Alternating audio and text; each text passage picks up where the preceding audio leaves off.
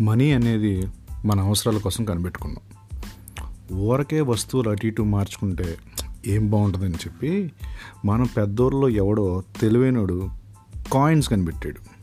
వాడి పేరు king ఎలెక్ట్స్. Six hundred బీసీలో. ఇవి చాలా బరువు ఉంటున్నాయి. ఎక్కువ డబ్బులు అటు ఇటు తెప్పలేక కష్టాలు పడుతుండేవాడు. అయితే కానీ త్రీ హండ్రెడ్ బీసీలో కొన్ని దేశాలు షెల్స్ అంటే పెంకులు డబ్బులుగా యూజ్ చేసేవాళ్ళు అంట డబ్బుల చిల్లర పింకుల అనే మాట ఊరకే రాలేదు.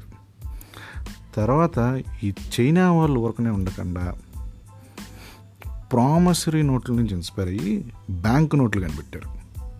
దాని పేరు జియోజీ. ఇవి కొన్ని రోజులు బాగానే వాడుకున్నారు.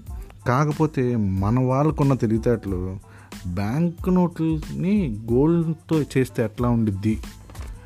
అని క్రిమినల్ థాట్ వచ్చింది. దాన్ని ఎగ్జిక్యూట్ చేశారు.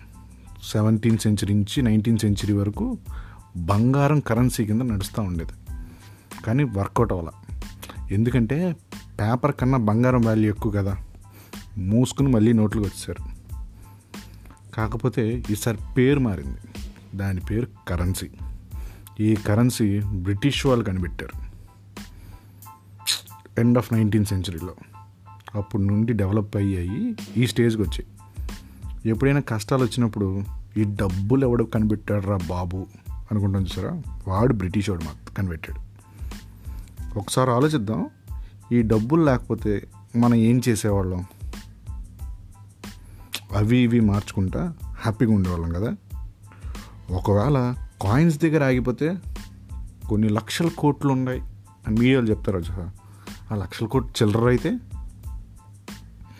ఒకవేళ గోల్డ్ దగ్గర ఆగిపోతే ఒక రెండు కాయిన్లు తీసుకుని ఓ చైను ఓ ఉంగరం చేయించుకునే వాళ్ళం కదా.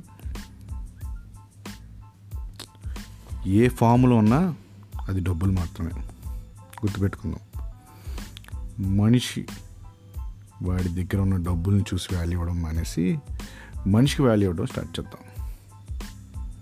Give respect to people and respect money by